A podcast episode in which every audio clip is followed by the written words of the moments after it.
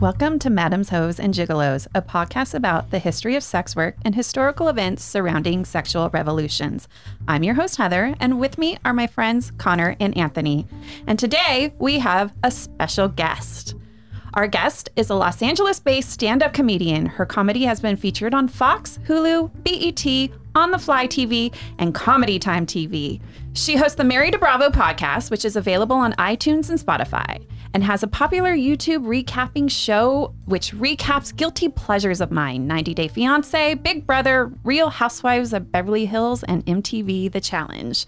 She has also performed for the troops with Armed Forces Entertainment and has traveled to Kosovo, Germany, Belgium, Austria, Italy, and Spain with AFE and will be appearing in Amazon's Prime Laugh After Dark. Jolene was also the one of three finalists in Loni Love's Laugh Off, a national comedy competition sponsored by comedian Loni Love and Fox's Real Talk Show.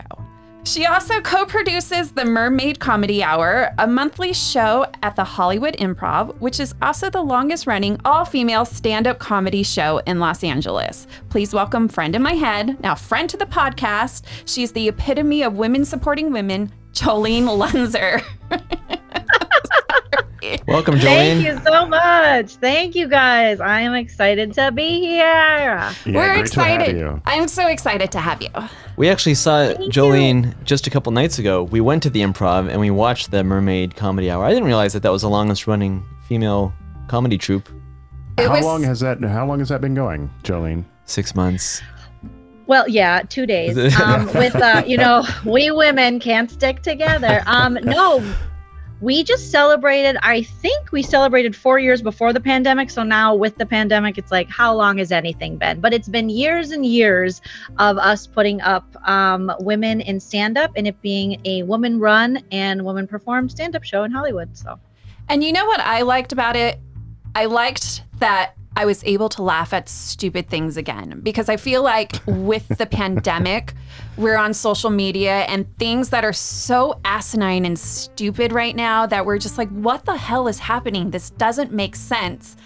But yet, if we were to post something on social media, someone would be like, You're an asshole, fuck you, you know? And it's like, wait, no, it was just a silly, funny joke.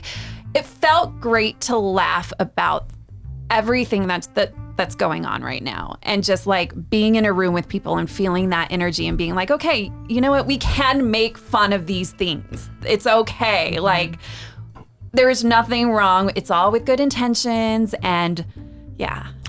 And was that the Yeah. first show back live? Was was that was that Yes. a particular show that we went to? Oh, really? Yes. So we haven't performed. We were doing monthly. We did uh, bi-weekly for a little bit um, through our run, but we haven't performed the Mermaid Comedy Hour since um, March 2020. Wow. So well over a year, like a year and a half. Wow. And that's the longest break. I started stand-up comedy in 2009. That's the longest break I've had. I've only performed three times live this year. Where on a normal year, you're you know performing all the time.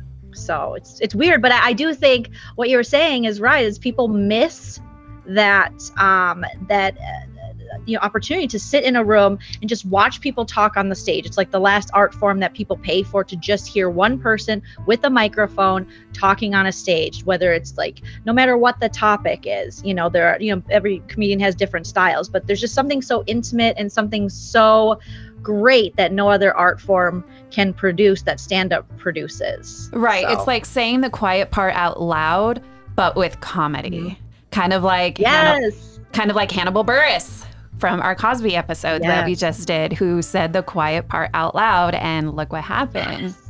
Yeah. I love Hannibal Buress. I mean, he changed the game with the Cosby situation. No one was really talking about it, and then he put it to the forefront, and it was just like by simply what you're saying, just saying out loud, right. you know, what we all kind of knew, but maybe not all of us knew.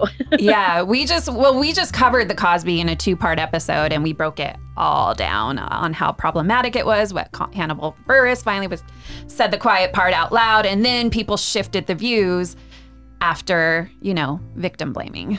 So, mm-hmm. and here we are again. And speaking of victim blaming, we have an interesting episode here that I'm still not quite sure how to feel about all this, but I guess we'll find out because up until now, I'm kind of uh, You're gonna victim blame, aren't you? I you, I don't know the whole story. Well, you are going to learn I- the whole story. I heard that John. Wayne Bobbitt was not the best husband, but also cutting off his dick kind of crossed a line for me. So I we'll see which side I'm on by the end of this episode.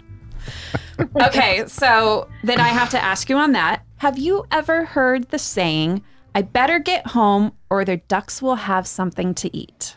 You know, it's interesting that you ask that. No, of course I haven't heard that. Is that a saying? That Yeah. is a saying You that guys be- have all heard that? Okay. I've never heard that. What is it? I've never heard that. yeah. No. It's a saying that became fashionable in the 1970s for the humiliated Thai wives who had to wait for their philandering husbands to fall asleep and they would quickly sever his penis with a knife. Wait, this was a regular occurrence? Yes. Oh, I don't like this one bit. Yes. Wives were taking these amputations and tossing them under the house and would feed them to the ducks. Gotcha. No, I've never heard that. Before. And women were publicly encouraging others and inciting scorn women for these acts. And this became an epidemic in Thailand during the 70s. Well, I've learned Whoa. something that ducks have a steady diet of penis. So I didn't even know they ate meat. I mean, I could put a self deprecating joke in here. so, most of these organs, if they weren't swallowed by a duck, were not really successfully replanted because it was Thailand. And the miracle that any survived, four physicians in a hospital in Bangkok did their best at attempting 18 reimplantations. But they did not have access to a microscope or night. Or knowledge of microvascularity surgeon. Wow. And of course, Bangkok. Just for extra comedy. one night in Bangkok. the doctors had to rely on old school methods of utilizing paper reports on how to doctor and ha- had to ask colleagues how to learn and how to improve surgical techniques. Straightforward photographs and supplemental texts were all they had, so obviously, not very many pe- penises were put back together again. Well, Right. you know, without microscopes, how could you? You know? Right? It's ridiculous. But if you if you haven't figured it out by now, on this episode of Madam's Hoes and Gigolos, we're going to discuss uh, the cut heard around the world and what led up to the events, the trial, and uh, what changed, and how could it shape the way that we look at domestic violence today, marital rape, gender dynamics. Trigger warning domestic violence, sexual assault. So wait, before we get started, um, I know that you, like Connor, you know nothing about like the, you. You just know pretty much what we all. Yeah, not even hearing. nothing. I feel like I know what everybody knows. Right. 25 years ago. Okay, gotcha. Jolene, did you watch the documentary, or, or are you well versed in this this Bobbitt? Do you know what's coming? I did. I know what's coming Pun intended. with the intended. Bobbitt. I'm excited for what's coming and what's going to be taken off. So I, yes, I'm ready. I'm ready for the Bobbitt situation. I saw episode one. That's it. Okay. Well, Okay. I- yeah. So I, I I I feel like I don't have the full picture yet, but I'm I'm getting kind of an I have an okay idea. the extended cut. Yeah. Oh, jeez. the first cut. All right. so on June 23rd, 1993, between 3:30 and 4:30 a.m., Lorena Bobbitt cut off the penis of her sleeping husband, John Wayne Bobbitt, in Manassas, Virginia. The case was an immediate sensation. How could it not be? Hyped up by both journalists and comedians, her trial in January 1994 was the world's number one media event. Had Lorena murdered her sleeping husband, her name would not even be a household name. Just two years before this incident occurred, more than 100 Marines and Navy aviators, some wearing t shirts that said women are property, had sexually assaulted 83 women and seven men at a Las Vegas Hilton. It became known as the Tailhook Scandal. A month later, an African American law professor named Anita Hill, having accused Supreme Court nominee Clarence Thomas of sexual harassment, was grilled by white lawmakers who demanded, Are you a scorned woman? In the matters of harassment and assault, women were used to nothing happening at this time. Lorena was the personification of female victimization, or a psycho bitch. John was l- the living embodiment of male brutality, or the poster boy for a guy just lucky in love. It all depended on whose side you were on, and however you looked at it, the principal players were either symbols or laughing stocks. But how did the penis of John Wayne Bobbitt end up in a grassy field across the street from a 7 Eleven? How did it change public views on marital rape and domestic violence in the early 90s? Only one month before, marital rape was outlawed in 50 states. This story has the making of a radical feminist and urban legend. Boy meets girl, boy marries girl, girl becomes victim, girl cuts off sleeping husband's penis with a kitchen knife. You know, That's uh, what a twist. sounds like a horror movie, right? ha- have they made one? Of a woman who cuts off a penis? I mean, maybe a porn. I'm sure there's some kind of fetish there. Going back to your internet rules. Uh, that's right. Yeah, I was gonna say, are you are you crazy? But yeah, you're right. It's uh, Rule Thirty Four. The media was really interested in the injury of John Bobbitt and minimizing Lorena's trauma and the abuse in favor of a more salacious focus. But Lorena had made every man realize that their greatest fear was, in fact, possibly a reality. In a bizarre culture of America, John had attempted to make a career out of being a victim of every man's worst fear the separation of his manhood. I don't know if it's every man's worst fear. You're not hmm. you're not afraid of getting your penis? I'm more afraid of spiders. I gotta tell you. Well, you're more likely to be bitten by a spider for sure. if I didn't have a penis, I'd probably stay out of trouble. Did you hear about the girl in in 2017 who tied up her husband, cut off his penis, and put it in a garbage disposal? No, what happened? She they they were living together. She lived in Orange County. They were living together, but getting a divorce. And she tied him up, cut off his penis, and put it in the garbage disposal. And now she's serving life in prison. Yeah, that's fucked up. That's why, because you can't reattach it then. It- Yeah, Yeah. and it was premeditated because she tied him up and did it. Yeah. Okay. So So no, I, I don't know if you get to this, but what's the, I mean, can he use? I remember the porno, the the John Wayne mm-hmm. Bobbitt porno, but he can't really use it, right? Sir, we are going to answer those questions Okay. when we get Okay. to the right Good. part. Good. I can't wait. I just want to know if it works. Because then, Right. then who cares if she put it in the garbage disposal? Oh wait, that guy? That I don't I, I don't know about no, that guy. I mean, like if John Wayne Bobbitt surgery didn't really work and it's just kind of an ornament, then who gives a shit what you do with it afterwards, right? Mm-hmm. Well, I mean, probably he didn't. He wasn't very good. I'm thinking because we saw that porno, and if he thought he was a superstar, then we did do some research and we found his his video. Did we please, watch it? please don't make me watch it. Please don't make me watch it.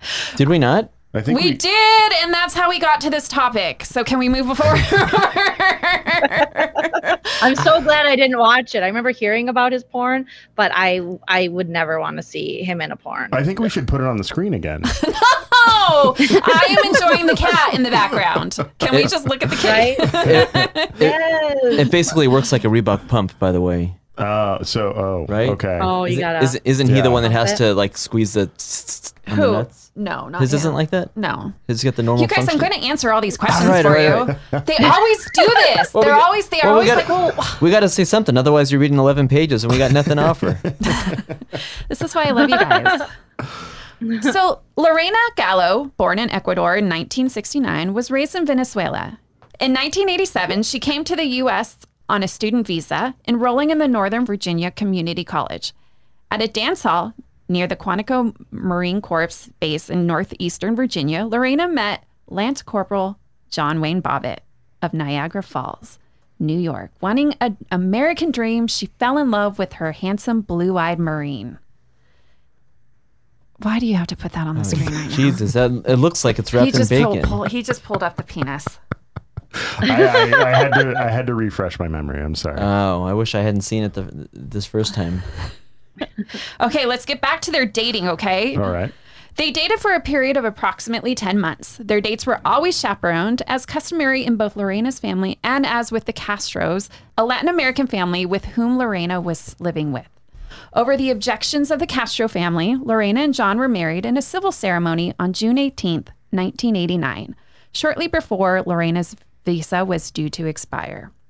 She was 20 years old and had a chaperone on her dates. Yeah, that was their their custom. I mean, she was she was strictly religious. She was Catholic, so that was basically, you know, I think other religions do that. Like Mormons do that.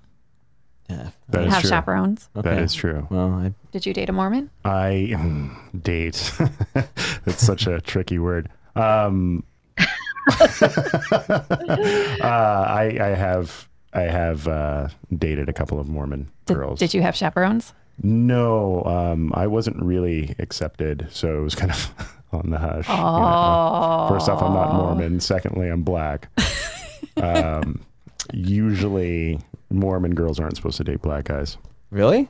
Well, they can't get married in the wow. temple. That's for sure. That's a rule? Well, yeah. Kind of an unsaid rule? Wow. So Yeah. Joseph Smith wrote that down and was like, "No, we're not doing that." Wow. Like, salamander papers or whatever that was, right? That's So You I- Oh can God. have multiple wives, but you cannot have a black husband. well, no. uh, So, I mean, I don't. I just- Anthony, you were I the forbidden fruit. You know, I don't think it's like a Blacker written the berry, rule. sweeter the juice. Well, but Mormons typically uh, can only be with Mormons, and Mormons are. there's not a lot of black Mormons. You know, I've I've met a few. Like I've met an Asian Mormon. You know, there, we went to school with a couple of Asian Mormons, Oh, yeah. but it's not really. It's typically more white people who are Mormons. I don't Yeah. think they really accept too many outsiders. Yeah, you do see a lot of white people Mormons. I feel like Lorena's Catholicism was pretty strict because I was raised Catholic, but maybe she just didn't have alcoholic parents because nobody chaperoned me. Do you know what I mean? And I feel like most Catholics are alcoholics, right? Is that is that just me? ding ding. Yeah, my ex husband Yes. is uh was Catholic and fucking rager man. According to court testimony, the early months of their marriage were marked by displays of jealousy and possessiveness by both parties. Lorena became pregnant in the spring of 1990. Anxious to expand upon her American dream and having a dream house and family, she prepared a special announcement for John. She bought a tiny baby bib, waited for the private moment together, and gently laid it on his chest. Instead of bringing them closer together, like she had hoped, the news of the pregnancy drove them apart. John was angry and cursing at her. He insisted they weren't ready. They couldn't afford a baby and that she wouldn't be a good mother. She should have an abortion. John had his own unresolved fears about becoming a father. He even acknowledged that he can relate to Lorena because his father was abusive to his mother until he walked out. John was raised by his aunt and grew up with his cousins, occasionally seeing his mom on holidays. John was abandoned by his mother and father as a child and raised by relatives.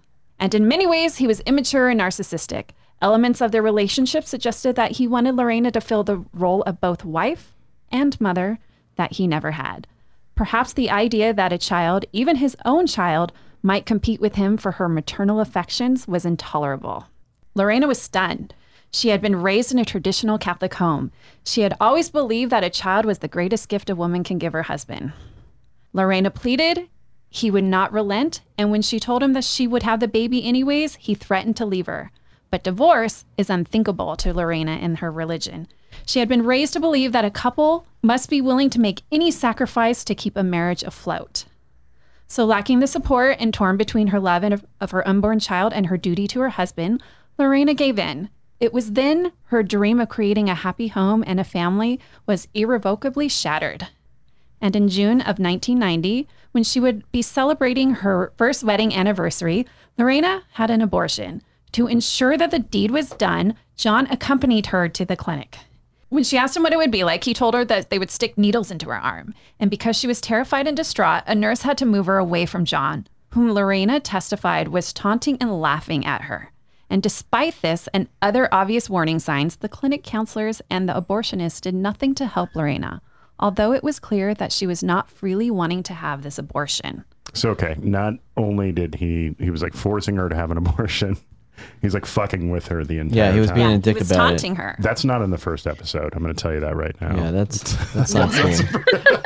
Why would they stick needles in her arm though? That- Like, that's not how it he's, works. uh, he's just mess. uh, She probably is afraid of needles, and he's probably just messing with her mind, right? Yeah. Well, um, I would imagine that they have to put some kind of Well, yeah. I mean, but you know, I mean, he's like, you know, they're just going to keep jabbing you with needles. Like that's kind of. Yeah, but they don't. Fucked up they don't have to do needles at all. What are you talking about? how do you know? I know. I've I've uh, done research. You, they don't put put meds on? no, Like, there's two types of abortions. There's the uh, there's the pill. the surgical kind where they go in there with a vacuum and just and it's easy as pie out one and done. And then there's the pill, which basically f- causes a miscarriage, yes. and you you know, go through the whole cramping and Is that is that current times though? I mean, this is like what early The- yeah, 90s? they they didn't have the pill um at this time. This the the that pill was the pill wasn't invented because I remember when I was first pregnant with my daughter, I wanted the pill and it just became a thing. And you had so many hoops you had to jump through in order to get approved. And um, I was too far along and I backed out and begged him to leave me instead. now she's 20.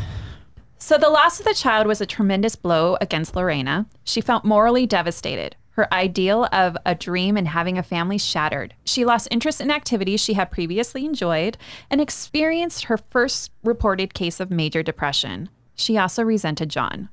John acted oblivious to Lorena's feelings. According to John's perspective, Lorena only felt bad the rest of the day and then the next day. And by the time we went to bed, she was all right. And he just hugged her and told her, you know, just forget about it. Because, you know, yeah, you just go through a traumatic event and you're like, just forget about it. That's ridiculous. This John guy. You know, again, episode one, I think, paints him in a in a much brighter light than yeah, start starting to not like him so far, but okay. Uh, yeah. I knew I would sway you guys. I knew it. I feel like the moral of the story is never name your son John Wayne because you're gonna get John Wayne Bobbitt, John Wayne Gacy. Like, it's not a good oh, name. yeah. Or maybe never just give them two names. Oh, yeah. Well, two first names Yes. is, is serial Not two killer. first names. well, right? Yes. yeah, that's true. So well, maybe if that's your last name, Okay. Well, but maybe she stopped a serial killer. He figured that's all there was to it. The what more could be said? And so the abortion became something they never talked about again. But this buried pain would continue to manifest itself in other ways. After the abortion, their fighting became more frequent, more violent, and petty. Lorena became sexually frigid, a common post abortion problem. John would reprimand Lorena with every sign of her sadness, anger, or depression. Ugh. I mean, could you imagine? Stop being sad. Yeah, that's Um, I can't imagine because I know people like that. I, I've experienced people like that. Stop being sad. Why mm-hmm. are you crying? What you got to be sad about? Right? Yeah. Living a fucking good life. wow. I'm Can feeling like? I'm doing okay in this world. No, I'm just kidding. Like this is my therapy. This is my therapy right now, you guys. He did not recognize that the sexual withdrawal was a sign of depression. He saw her refusals as willful spite. They became verbally and physically abusive to each other. He taunted her with strings of extramarital affairs, and according to Lorena's testimony, it was at that time this episode of marital rape began. I don't. Okay, so all of this this stuff is happening. I know that she might be a little more stuck in the situation than he is, but I mean, he's claiming here that he's upset because she's not willing to have sex, right? Yes. Um, He can leave. Like, I don't understand why people don't just leave when they're unhappy. Right? Well, I mean, he was having affairs. Was he at this True. point? Yeah, I just read it. Uh, it sounds like you said that he was uh, threatening to have extramarital affairs. Like, uh, I, I took it. Okay, taunting her. With, I No. could see where you would say Yeah, that. I, I, I took it to understand, like, babe, you're gonna give it up or what? Because I can get this anywhere I want. I can see that. no, I'm not going to Yes, discount I- the the controlling part of that, right? I mean, him wanting to control another person that's that's something, but from what I'm hearing, he sounds like he's not really into this either, right? But people just stay with each other Right. Well, and, and and stay unhappy for for years and Eh. abuse each other. It's like go out and find somebody else. yeah, but when you're married, I guess he kind of expects that Like, the one person who's supposed to be available to me for that is not. Apparently, he doesn't believe that. well, yeah, and I, Right. I think she was available to him on so many levels that gave him this sense of power because the fact that she wanted this status as an American citizen Mm, and right. the fact that English is her second language, I feel like he's the type of guy that gets off on having, he considers that power over her. He has something that she's looking for. So he's going to, you know, she's, uh, he looks at her immediately as a victim you know because Sure. she she can't she doesn't have the things that maybe someone born in the united states a woman born in the united states could pick up and go she can't and something in him could possibly get off on that like he's he's a pretty twisted dude That's the true. more And we she, learn about him through the series and she can't really divorce him because uh, she's not even here. Like, She Remember- loses her her status at that point. They they got married Yeah. just before her visa was due to expire. So if they're no longer married, and they haven't been, it's not like they were married for like five years or whatever. They were married like not even a year at this point, right? I say chop his penis off. This That's what, that's what Yes, I'm, that's what good I'm on. Wait, hold on. I'm s- I'm still not sold. Let's hear more. well, what we do learn during the courts is he does try to weaponize that against her, where he's saying, well, she just wants a visa. So Jolene's on the money with that one. Yeah, He does and try to weaponize it and say she was just here for a visa and tried to get her deported. and that, that could be another reason why he s- stays with her when he's unhappy because he's like, hey, if if I break up with her, she's got to be sent home. like, why don't we just make this work? Let's just be happy. Is there love there? No. Wow, that was quick. Oh, I mean, it doesn't sound like it so far. Well, I don't feel like there's love there either. I think it's more lust because I think when, you know, she was such a strict Catholic that she was a virgin at going into this marriage. Um, and they really didn't know each other. They were both very, very young. You have Mm. the whole power struggle thing of her, you know, n- kind of needing him to stay in this country. And if it's similar to one of the guilty pleasures Heather and I watch is like 90 Day Fiance, when you marry someone um, uh, from outside of the country, you have to, uh, with a K 1 visa, you have to do like a promise 10 years. If it doesn't work, you will financially support this person. So he could have felt stuck Yeah. as was trapped. well. They were both Mhm. trapped. I feel trapped, like exactly. I feel like she was in love with the American dream. And that is what Yes. mattered to her more was she wanted the house and the baby and the family and the blue-eyed marine and that's what she wanted and that was where her love was and she just didn't really care who the the, the man was with at that time. Yes, it's that uh, story, that age old story for us women. We're conditioned to be like, we can fix him. So we fall in love with the idea of who he could be rather than seeing what's in front of us, what he is. And we can't Mm. change it. yeah, no, you definitely can't. I feel like I I was Lorena's age and I made similar mistakes to her like this. So I kind of can get where her head is at because I was too. like I was like I I want the American dream and I want the kids and I want the happy family and blah blah blah. So in late 1990, a Marine Corps Family Advocacy Review Committee heard a case between Lorena and John. The committee determined that an incident of physical abuse was established on Mrs. Bobbitt by Lance Corporal Bobbitt. The Quantico Committee also recommended that John Bobbitt attend 12 sessions of a men's support group offered by the Marine Corps Family Service Center, beginning in January 1991, and that Lorena attend a dozen sessions of women's support group. Neither of the Bobbitts participated in the, those groups because he left the Marines on January 1st, 1991. Leaving John without steady employment, Lorena became the main breadwinner. Lorena's job as a manicurist became the couple's main source of income. Their financial situation strained the relationship, and Lorena began stealing from her employer, Janna Bisutti. Please tell me, because I need to know more about Janna, the owner of the nail salon. In in the episodes, do we start learning more about her?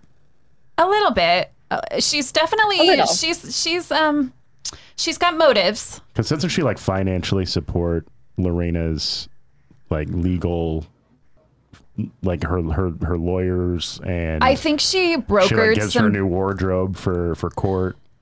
I think she had high hopes of being able to profit off of Lorena and like got her an agent who who did do favors for Lorena, like did do good things for her. But She she hired a publicist, right, for Lorena. Mm-hmm. Okay, which was that a smart idea? um I think he was able to help navigate the chaos. I feel like he probably wasn't very effective because we don't know her story really until now. Oh, you're so smart. Am I? All right. Well, because okay, so I'm I'm just thinking of stories like you know we all know the um, McDonald's hot coffee case, right? We make fun of that because like that's like the case for like frivolous lawsuits, but that was like a serious thing. And if you ever like really look at what happened, McDonald's messed up. They were warned several times. This lady really got seriously burned, and all she wanted was like ten thousand bucks to pay for her hospital bills, and McDonald's told her no.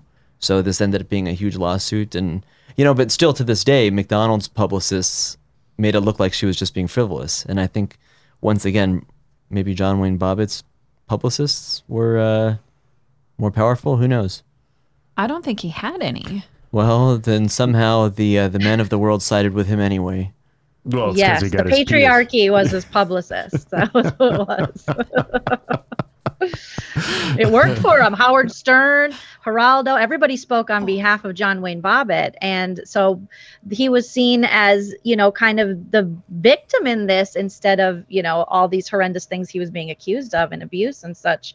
These men would were in, would instead, you know, disparage Lorena and Lorena's looks and there must be a reason. Well, Howard Stern was fucking terrible. in reality, they were they were defending getting their penises chopped off. I don't think they really know Yes. knew who John Wayne Bobbitt was. Oh, sir, you are dicks. Yes. you are going to eat that sentence when you learn a little bit more. There was a lot of dick in that sentence, so And it's I soon going to be, forward and soon it's going to be in your mouth. You're gonna eat it. Ho- Hope you're hungry. You're gonna eat those dicks, sir. So Lorena was caught embezzling $7,200. Lorena claimed to have taken the money out of desperation as she was the one supporting both her, her husband, and herself. John Bobbitt, on the other hand, said her actions just proved how greedy she was. Bisutti made Lorena pay the money back when she found out, but they remained close, and that same year, Lorena and John's home went into foreclosure and the couple separated. And during the next three years, they were separated twice, but there was the bond between them that neither of them wanted to break. And after mutual promises to reform their behavior, they moved back into an apartment together. Finally, Lorena hoped that they could have the replacement baby she so desired. But as soon as the reunion started once again, things fell apart. Two days before the incident, Lorena sought out a restraining order, and she said she was told the papers would be typed and ready for my signature in two days on Wednesday, the 23rd. The county's domestic relations court told her that the paperwork would have been ready for her signature on June 21st and that an appearance of the judge could have been scheduled for that afternoon. But Bobbitt didn't want to wait and went to lunch with a friend. She had mentioned to the courts about John's friend Robbie staying there, so she didn't think there would be a problem. She never signed official spousal abuse petition and never appeared in court. And around this time, John had asked for a divorce. Okay. So to answer Anthony's first question, why didn't he just leave? It looks like Right. he tried. Right. That's what I was just gonna say. Thank you, Connor. Yeah. Well, so So, trigger warning for the gentleman here the castration of John Bobbitt and sexual assault. Oh, no triggers here. That's this is the castration's my favorite part of this. I'm, I'm It not, really makes the story, right? I'm not looking forward to it. Me too. I got some pictures over here, Connor. If you Uh, I saw that other one. It's, I mean, first of all, the dick wasn't that impressive. But well, all the blood is out of it. When is a dick impressive? It's when it's filled with blood, right? Always an excuse.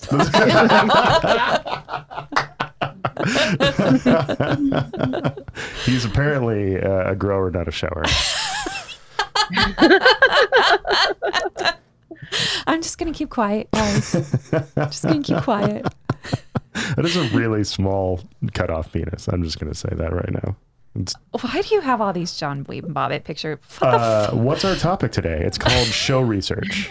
Okay, I'm actually doing my job. did she cut it at the base or just cut it in the middle? I think she just went.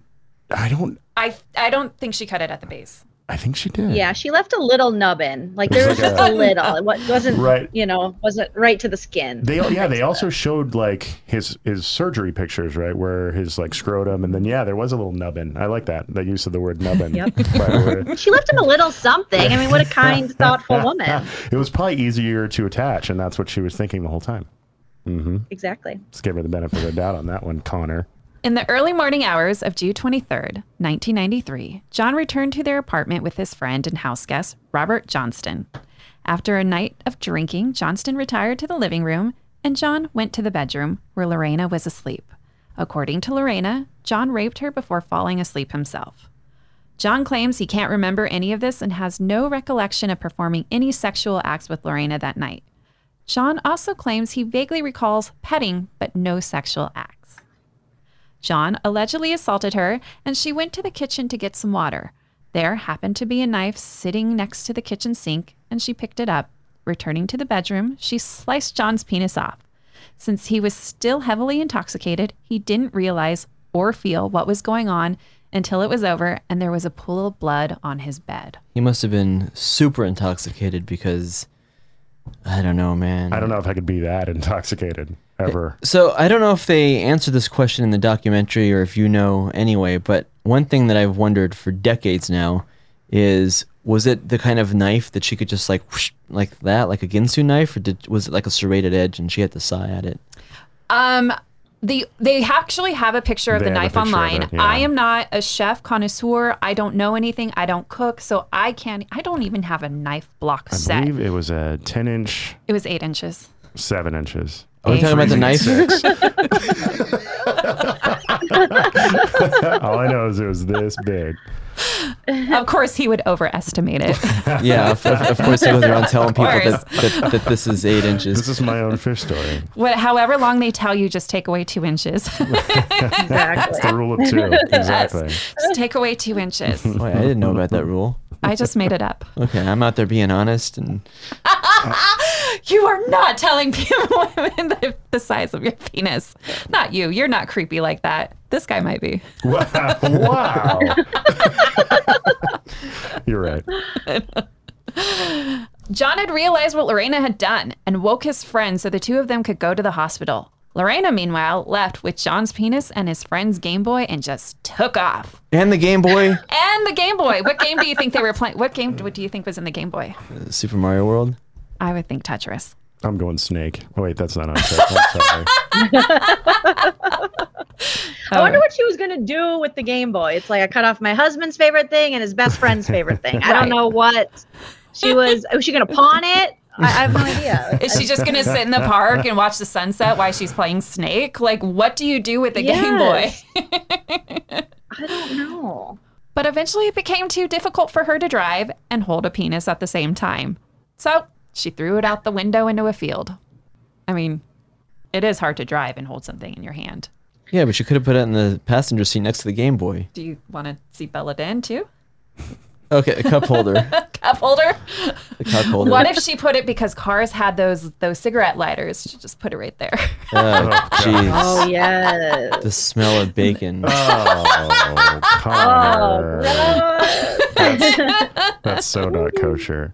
Um, wait, going back to like, so he he argues that he wasn't drunk though. He wasn't that drunk, right? I'm sorry Yeah, to go he all the way had back to some- this, but kind of crazy drink that was just what did he say? It was like a, yeah, he, like a, a candy drink, drink, is or what he something. said. Yeah, candy. Yeah, Yeah, because it was like Grand Marnier and something. I'm like, you were messed up, sir. You were Right. messed up. He said he folded his clothes so he wasn't drunk, and I'm like, I'm pretty sure I can blackout fold my clothes and blackout do a lot of things. That's when I'm you most know. productive. Oh my. God. Right? There, there was one time I went to Vegas with a bunch of girlfriends and I was sharing a hotel res- room with one of my best friends and I cleaned the whole room. And then, I, I mean, we were drunk and I cleaned the whole room. And then the next morning, woke up and thanked her for cleaning the room. And she was like, bitch, I didn't do this. You cleaned it. I was like, oh, I did? That's not like me. But I'm like, mm-hmm. hey, thanks for cleaning the, the hotel room last night. Like, that was really nice. She's like, bitch, I didn't do this. You did this. I was like, oh, Well, you can come over to my house drunk anytime. No, you don't drink. I I don't drink. Because one of the last times I drank, I ended up making out with your roommate and don't Oh, that's right. That's right. You did. took me and I had to find him on on Tinder to remember who he was. Yeah. That's another true story. So this is, it does not have a serrated edge, but it still doesn't look to me like it uh, like it's able to just whoosh, you know like that. Like I s- still feel like you'd have to saw for a bit. It was a clean cut. yeah. I mean, it could be really sharp. Yeah, maybe they just got it sharpened because you can go to like the farmer's market and get them sharpened. My husband does. He's the chef in the house, so our knives are real sharp. Tell him so to he watch doesn't his mess penis. around. Watch He does. with He does. No, he's very he's very trusting. Obviously, he's That is the sign of a healthy marriage when you can have sharp knives and sharpen them regularly. I mean, I don't even have knives, and I'm not even married. Uh, then I will go to your house. So Lorena said, I remember I couldn't make a turn because my hands had something in them. And so I tried to turn, but then I saw that I had it in my hand. Lorena said in a 1993 ABC News interview. I looked at it and I screamed and I just threw it out the window and drove off as fast as I can, Lorena said. Well, and there's something uh, like when I watched that episode too, is there something that was really lost in in translation uh, in translation and and her broken English is that I think that when she was explaining things, they were being taken way too literally. Yes. Yes. You know, Yes. and and and it was just I, I think it was so unfair. You know what they were they were quoting and what they weren't quoting. And and you know, I, I think that somebody should have been there to, to to make sure that she really didn't have to speak to too many people about this whole thing. Yeah, because clearly she was in shock. You know, I mean, she, you literally, we talked about you don't have to hold the dick and drive, but she was still so in shock at what she'd done. Right. She's holding the wiener and trying to drive. So she didn't even do the two and 10 or three and whatever you're supposed to do. So she was foregoing her own safety. Clearly, she was in shock. You would think that after someone cut someone's wiener off, you might think, yeah, they might not be all here right now. Right. But- and, and I mean, imagine like us explaining shock is difficult. Imagine if you're trying to do it in a, in a, in a language that you don't really speak very well. Exactly. You know? So, at her friend's urging, Lorena contacted the police and told them where she had thrown the penis, and the police had located. The police brought it to Prince William Hospital, where John's house guest had taken John a short time before. John lost a third of his blood volume. You- My favorite part of that first episode is how like uncomfortable men are with dicks. First of all, like them like standing in the field, like I'm not touching it. Like it was like, Right. like, everyone was so afraid of this dick. Or the other guy like accidentally stepped on it. He's like, I just felt something funny under my foot, and then th- it was right there, and then, yeah. Or like That's the so opposite, true. I like when he was uh John Wayne Bobbitt was explaining like, "All you guys touch my dick, and you touch my dick, and you touch my dick. I feel like I should take you out to eat." And you're like, "Okay, John. Okay." But I feel like there is an irony in the fact that they had to put the the dick in a big bite 7-Eleven hot dog box. Yeah, it should have been in a regular bite. Right. It, it should not have been a big bite. Still protecting his ego. Despite. right. Could have fit eight more dicks in that in that little big bite container. I- I'm just staring at this picture, and I think Anthony's right. I think it's the fact that it doesn't have any blood in it, so it's it seems pretty. You've it- really been staring at his penis this whole time. We again show research, okay? Yeah, Oh my god, your face. You are mortified right now. it's uh, it's it's only a little bit below the tip, so it's obviously like maybe that's halfway Yeah. down. There, there is a lot of shrinkage going on there, and again, it's I, it's because there's no blood in it. Right. That's just that's that's it. Like that's even what I'm going with. even less than I'm flaccid. not a dick it's just doctor, but I think I think I know what I'm talking about here. Though law enforcement found the missing organ, they didn't retrieve it right away because none of them had gloves. Instead, they called the EMS squad and waited around until an ambulance arrived with gloves. After retrieving it, police went into the convenience store and filled a big bite hot dog bag with ice and the mutilated organ. It was reattached by Dr. James Sehn, a urologist, and Dr. David Berman, a plastic surgeon, in a near miraculously nine and a half hour operation. wow. Now, I know some lis- listeners are wondering can John Bobbitt still get a full erection? Well, some reports say no. And John himself said he did after two weeks after the procedure. And the first person he called after he got an erection, can you guys guess who it was? It was not his ex-wife, right? no. Lorena, No, it was um. the police. Who's the first person you would call if your dick got cut off and then you got an erection? Who would you call? I you see. I know the answer. So, I- but who would I really call? Is it Mm-hmm. is it an ex-girlfriend? Mm. Okay, I'd probably hmm. coworker, trusted friend. He doesn't have a job. Oh, to tell that I've gotten my mom? first erection. His mom, yes. No, get outta he here. called his mother that See. didn't even raise him. See, I'd probably call like my Wow, best friend. talk about mommy issues. Right? Right. Shit, Hey, mom, but I can get my penis hard. you didn't love me enough, and my dick's still hard. It's so creepy. This dude is so Right. creepy. you didn't raise me, but I can raise it myself. oh, Yes, I've raised it on my own. wow.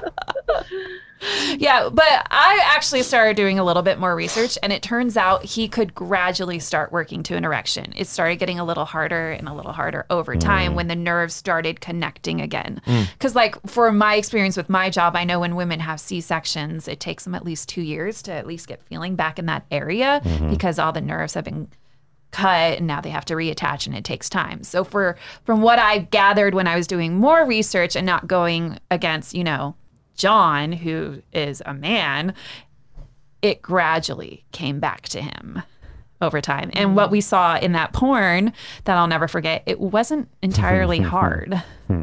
Cuz we were both like, "Oh, No, That's he- it? No, yeah, it was it was it was awkward. yeah. He definitely had to mash Those it. girls in. were slapping." It's like they're trying to wake it women up the working so entire hard. time. You know? Who would do that though? Like, why why why, Why put what? yourself in in a porn? Well, I'm sure it wasn't his idea. I'm sure the porn studios were like, Well, it's got to be the money. who's right? yeah. So it's like, hey, Yeah. who who uh it's like with any movie, you don't always get the best actor. You get the the name that's gonna get the sales. how much do you think they really paid him for? Oh, I don't think they paid him much. They probably paid You him like guys, fifty I have grand. so many answers for you. okay. Maybe we should get your research earlier so we stomp all over your. Usually, He I just seems like an attention whore as it is because Right. he went in the documentary. They're talking about how he went to that John Wayne. Uh, I keep wanting to say John Wayne Gacy now, but he went to the John Wayne Bobbitt Gacy lookalike contest when he was living in that small town in Wyoming uh, before the trial. I believe that's when they Mhm. sent him there. And he still had to go out and be seen. Like he loved the celebrity of it. He would get his dick cut off again if he could get that kind of celebrity back. You're probably right. He's that type of guy. I feel like part of the reason why he did the porn was for his own ego. Like he wanted to prove to everybody he was a man because he attached masculinity and being a man to his penis. And I feel like most toxic men do, where they attach, like, I'm a man, I have a big dick. Uh, Yeah, Well, probably right. and for him, it's not about especially the with size, that sound but effect. Uh. he, he's also had sex with like hundred women since the the cutting, and uh, and I think that's kind of a point of pride for him too. About how many women he's. Oh, yeah, he brags about that. Yeah. Well, and did you see like I, I remember how how like crazy his brothers were about it too when they when they interviewed them. They're like, I wanted to kill her. Yeah. You don't touch my brother's dick. And you're like, calm down, bro. right? Like, right.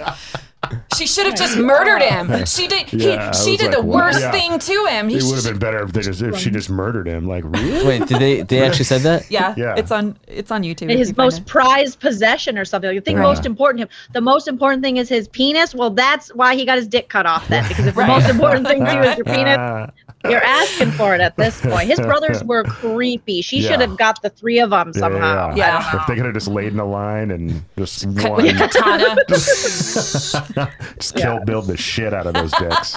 Yes, Kill Bill. Kill Willie. Kill Willie. Lorena's statement she gave to the police without presence of an attorney, she described the alleged rape and said that she was mad at John afterwards and that she complained he's always had an orgasm and doesn't wait for me to have an orgasm. He's selfish. I don't think it's fair, so I pulled back the sheets and then I did it. And this statement, which could make Lorena sound like an act of vengeance for John's failure to provide sexual gratification, but instead they put a different spin on her story. Well, yeah. Well, her story that was the really bad explanation on her part. Yes. Well, I mean, English is her second language, as Anthony points out. Yeah, but you know, she's making it sound like that's why she did this. In her defense, she did learn English from watching soap operas and daytime talk shows where she would hear that kind of thought reiterated to her, you know? Right. Excellent point. I forgot about that point, that little detail. It was right after, right? No, Yes. So she was already kind of frantic, didn't have a lawyer present, no. and again, I, you know, I I don't think that they they talked about how she was questioned, right? They just kind of gave that statement as Right. what She didn't have anybody present. And I'm sure she was probably just intimidated too about the, the American legal system. Like, Sure. Yeah. it's intimidating. And you know what? He never waited for an orgasm, and he, that means he's a shitty man. And I'm not even being sarcastic. right, but but you know, again, Like cross not the line. once, not once. You should get your dick cut off. No, you are a giver, I mean, come on. overachiever. we have responsibilities. I get responsibilities frustrated with myself in the shower. Jesus. You tell yourself like, come on, get on with it already. yeah, I get frustrated. Like, come on, any day now. Uh, Did you have something to say, or can I go? Nope. go, go, go right ahead. you gotta Okay. give orgasms, Connor, or else you're getting your dick chopped off. Uh, Giving me an orgasm? You're gonna give me an orgasm? I, I just you didn't mean her, right? no, just give orgasms in general. Yeah, yeah, right? yeah, yeah. You Okay, know, fine. All right. It's a two way street. Make love, give orgasms. okay. All right. John told the police that he didn't have sex with Lorena that night, but evidence suggests otherwise. This contradicted John's original position. He finally said he did have sex with her, but it was consensual. He ultimately told police that he often had sex while sleeping, but couldn't remember it. And he did remember removing some of Lorena's clothing. Wait, he That's often bullshit. has sex That's while a- sleeping. That's absolute bullshit. What is bullshit, Anthony? That he's having sex while he's asleep. There's no way. No way. That's how much of a man he is. Right. Like he can do it even when he's sleeping. This guy is delusional and sounds like a drunk. Like really, Yeah. that is if what's he, happening. If he's often having sex while sleeping, then he's just blackout and like he's just not remembering stuff. That's I a wet dream, bro. Yeah. Like grow up. like I, I don't even think you can get erect when you're that drunk. I mean, I don't have a Oh. penis. You do. I, I don't even think you guys are heavy drinkers. No. Not anymore. But no, I've never like woken up in the middle of having sex. Like I think if like my window's open and the wind's blowing just right, it'll No. wake me up. I mean, fall, falling asleep during is a different story. You fallen asleep during sex. No. Who hasn't? Uh, I know. yeah, I mean, I could probably write a book. Don't how guys many, get how many like men um have if- fallen asleep during sex? That's that's I've I've women. well fall Connor. So there's But don't guys get like when they're drunk? It's called like whiskey dick or Uh-huh. something, Yeah. and you Yeah. just you just can't get off. They Is just- that what it is? Oh, it makes it hard to to get uh, an To, erection. s- to stay erect as well. oh, to stay erect. I thought it was like you're. I thought it was like taking a Viagra, and you just can't. Oh it no. doesn't go away. So Lorena was charged with malicious wounding for her, with a maximum penalty of 20 years in prison. If John's penis hadn't been successfully re- reattached, Lorena would be in more trouble than she was, facing a maximum sentence of 40 years instead of the 20. News of Lorena's actions resulted in a whirlwind of media attention. Some women rights activists thought the incident could lead more to awareness to domestic violence, but instead, the case became a tabloid sensation. Lorena Bobbitt's name was soon used in jokes about marital strife, and she was vilified in the medium for being a woman scorned. With Lorena indicted and women's voices rising, attorney Paul E. Paul E. B. Attorney Paul B. Ebert of Prince William County, Commonwealth, Virginia, examines Lorena's police statement. Six weeks later, he indicted John Bobbitt on the charge of marital sexual assault. The charge of marital sexual assault against John is controversial. Virginia has a rape law which carries a possible life sentence, a spousal rape law that also carries a possible life sentence, but that applies only if the parties are separated, and a marital sexual assault law that carries a maximum of a 20 year sentence. Wasn't like marital rape not even a thing? No, Until- it became legal a month before this happened. Wait, wait. Marital rape became legal? Well, Or no, illegal. no. Marital- Like, there wasn't even a, a, a law. A law books. until the month before this happened. Like you Right. couldn't be raped by your husband. It was it was not a thing. Like, it Right. I think some states adopted it, but federally maybe. Federally, all 50 states, a month before marital rape became illegal, one month before this happened. So, no, they didn't know what to do. They were, what the hell happened? Plus, John had said he wanted a divorce to her, but there were no like documents or anything. So, technically, they were still married. Mm-hmm. So, with a new law that they don't know how to navigate and these little technicalities, like, was he going to get a divorce? Was he not going to get a divorce? Were they separated? Were they married? What the fuck is happening? They didn't know what to do. It's easy to get lost in the weeds and something like that and forget about what's important. Is that a is that a pun? Because you know, Lost in the tall grass. of lost. so the Bobbitt case spawned numerous jokes, T-shirts, fodder over the radio and television talk shows, and more than 1,600 news articles and opinion pieces nationwide. Of course, news is never just what's out there, but rather what someone deems important. The more unusual, the better, especially when it comes to sex and violence. Yep. When the topic of his erection shifted focus of the, on the conversation about the con- concept of masculinity instead of an open discussion about violence and domestic violence of con- marital rape. Comedians like David Letterman, Martin Lawrence, Robin Williams, Carlos Mencia, Andrew Dice Clay, and Weird Al Yankovic, and many more all had their own takes on the event. Uh, right here. Then there was this guy who Oh. made his wife so mad one night that she cut off his wiener. And when he finally came. Yeah, so that was a Weird Al Yankovic song, headline news that had uh, the uh, the Bobbitt story, Nancy Kerrigan and Tonya Harding, and then also the uh, caning in uh, Singapore. Thank you, Connor. Of course, Weird Al. He has everything. But I think the best comedy that came out of it, honestly, was Whoopi Goldberg's take I don't remember that on one. it. And we saw a little bit of it in um, the special.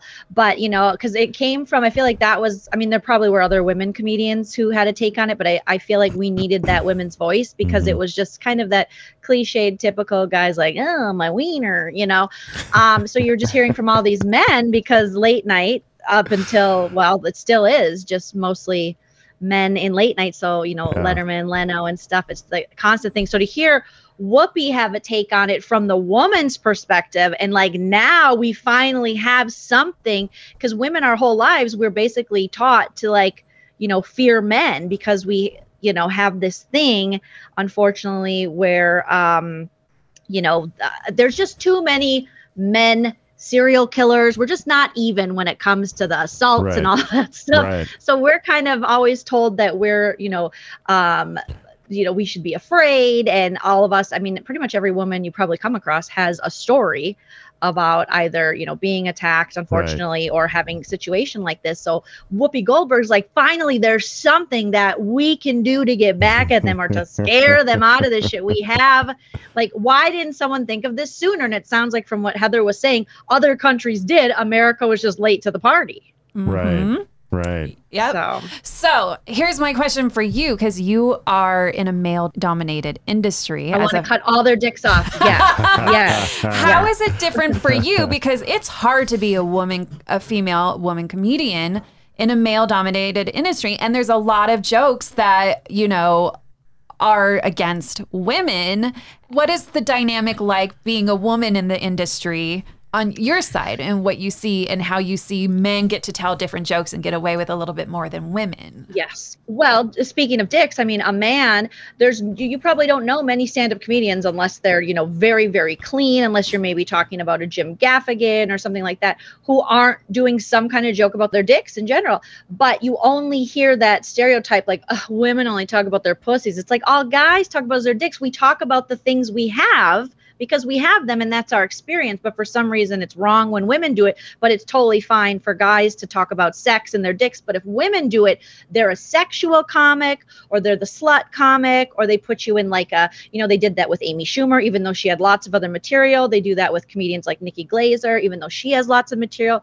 We should get to decide what we want to talk about the same way men get to decide. But unfortunately, the minute you bring up your vagina or anything having to do with your womanhood, um, they're just like, oh, here we go again. That's all these bitches talk about. But it's like everyone's just talking from their experience. You know, we were actually all talking about this very thing, and it, I didn't even put it together until you just said it, Jolene. It's exactly what we were talking about in music and sexuality, right? I mean, you can a a man can write a song about pretty much anything, but as soon as Cardi B comes out with something talking about her pussy, every it, it sets the world on fire. You know, but that's you know takes us back to the story we're talking about a man's dick gets cut off the world stopped everything changed Yeah. women every day Yeah. get assaulted they get mutilated there's the female circumcision around the world nobody mm-hmm. stops that. but if you hurt a dick everyone's going to hear about it the coverage it's was just- almost like 9/11. I mean, like every channel. yes yeah, you're right. The world stopped. I think I couldn't It ride the bus that day, and all the flags No. were at half mast. right All the the flags and we're half Brilliant. mast and all the penises as I could not get an erection that day, but I, I was I was. You I was- Oh, are you okay? You poor thing. I tried too. No, I didn't. I was too how young. old were we when? How old were we when this happened? It was 93, right? was- The trial was in 94. But uh, I was 13. I will be 42 in a week. whoa. Oh, Welcome. yay, Heather. Woo. 42 and up to no good. Welcome. Now I need to figure out what the fuck I'm going to do with my life because I'm 42. I have adult kids and I look fucking good. Uh, Oh okay, my so gosh, fuck the you. world is your oyster. It is. I'm 42 and I have a toddler, so you are living the dream. All right. Yeah, yeah, yeah. Yeah. Thank you. Thank you for that. That groan. Yeah, mine's about to A I had mine beautiful at- nightmare. 22 and 23. I had no idea what the oh, fuck I'm missing. Yeah, 22, 23. You were Lorena Bobbitt age. I was, You so a that's why I can relate because I had the toxic Yeah. fucking husband and the kids and the American dream and like we wanted to do it all. Like we wanted to prove everybody wrong, even though like they were right. I was only married. We've got married. We were together five years. Finally said, "Fuck it, let's do this. Let's get married." And then we divorced four months later. And I never married him. He doesn't listen to the podcast, does he? Fuck that guy. No, I was going to say that's not no, an answer to the he's question, still but- pl- apparently he's still plotting my murder. What? Seventeen years Yeah, later. Yeah. Yeah. He's the worst serial. Let's cut his dick off. Yes. The funny thing is, is that he's not very bright because so many people know about this that if Heather ends up Right. murdered, No, this is a true story. This is, he showed up drunk at a party and talked about how he plans to murder me. yeah. So now, um, This is a true story. Horrible. And how Yeah. he's like, I have a shovel in my car. 20 years after your divorce, he's still talking about it? Mm-hmm. Did you take him for everything he's got? No, I ju- I left in the still of the night. he didn't have anything. He didn't. He, he. I didn't take shit. So you just But took the kids. Five years ago, the state got involved and they took custody of the kids, and he blames me. And I was like, "Look, your own daughter turned you in, and the state deemed you unreasonable and said you need to go to rehab and fix your problem, and you said fuck you and walked out." And so now I'm the asshole for his decision. I was like, "Motherfucker, you need to thank me for picking up these pieces." You should have cut his dick off. No, no, I'm still not on board, guys. You're still not on board. what i'm cutting dicks off? So you think Yeah. there's there's no excuse for cutting off somebody's dick? You know how Yeah. he's so fair. I- he's too I am- pure for I'm this still world. there. You're still you're He'll, not- he'll never think it's okay to cut off a dick. Well, I just like Anthony said, why not just leave? Like, I f- still feel like that's the better alternative. I mean, obviously, it is the better alternative. You're just too pure. Like you will never, you will never be able to find a justification for. What if what if a man raped you? Would you want to cut off his dick? See, that's different. Oh, why is that different? Because it's you. Why is that different? Yeah. So if a man rapes a woman, No, okay, he okay. doesn't deserve to have his dick cut off. But if he raped you, uh oh, Connor. Uh oh. Okay, okay, okay. Uh-oh. We're, now we're getting somewhere. you, you just made this very personal. I, I, I would be. Um, on the surface, I seem very innocent and pure, but if somebody wrongs me, I do get you know spiteful and Sure. and, uh, Sure, sure, sure. And yeah, in that case, I could. Uh, I think I know what you're saying though. Is I can- that if something happens to you person, personally, you you can you can feel that rage, but being outside of it, yeah. you don't you don't get there. See, and it's it's different for us women because we kind of just have to like accept it and move on. Like we can't have like she had that rage and they Sure. they vilified her and made her a woman scorn. which I think is a, is something that most all women can identify with in some way and kind of mm-hmm. empathize Right. with that rage. Like I left an abusive relationship and everybody turned it around on me. I Guy maybe cuts in front of me in line, I want to cut cut his dick off for sure. You like should- I'll just I just cut dicks. That's what I'm going to start doing to We're everybody. just dick choppers over here. Yeah. It's okay. So, comedian Martin Lawrence is one of the small number of people's banned from SNL for life. Do you guys know the reason? No. No. He had a rather racy 1994 mono- monologue referencing the then current scandal around John and Lorena Bobbitt. And in his monologue, Lawrence describes the terror of how he feels regarding the opposite sex and riffs off the experience of John Bobbitt. But Saturday Night did multiple sketches about this topic, but they banned Martin Lawrence. I don't get that. Don't they approve his monologue ahead of time and hear it in the rehearsal? what about his take was so bannable? Right. Right. Like, Now I want why, to hear this set. why would they ban him, but yet they did multiple monologue or they did multiple skits mocking? His was funnier. Probably. Well, more than likely. something concerns me real deeply, you know, uh, and it's crazy. Uh, and no fella has come up to me, none of the brothers, anybody, and, and act like it's concerned them as much as it has me. Um, Get to it. the ladies in the 90s have license to cut off the pilly packers. Yep. Listened. They got license to cut your thing off, man. And this scares me, okay? Because I know women are mad in the 90s, especially white women. I mean, this is the year where they smashing knees and cutting the pilly packers off. You know what I'm saying? But I mean, I feel for that man, though, man. I feel for him. Because you took his thing, man. You know what I'm saying? He can't do this. He ain't ever gonna really be able to do this. You know, if you can't do this in your life, something's missing. You know what I'm saying?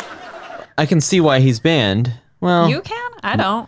I, I, I can. it, it's it, oh, why? it sounds to me like um like maybe some people understood that she was raped and she's had enough and she did what she had to do and he's over there saying as a man i'm scared now because now women can take revenge What's your take? So- See, I don't think they were that progressive then. I just think they were like, oh, they're talking about white man's wieners. We're going to get canceled. And Yeah, that's, that's- all they cared about. Like, that, I- it was just the white dudes, I think. Well, and Maybe. I think that I mean you you may know better than I, but You I, just I looked hear- up Pilly Packer? I've never heard it called been called. He's an, Ur- he's on before. he's on urban dictionary looking up pilly packer I What- do, what- my- I do my You research. definitely have to come up with I do my creative ways research. what, what's the to definition rename things. Uh, it is what Martin Lawrence on February 19th, 1994 called the dick in his monologue is pretty much what the definition Oh, okay. is.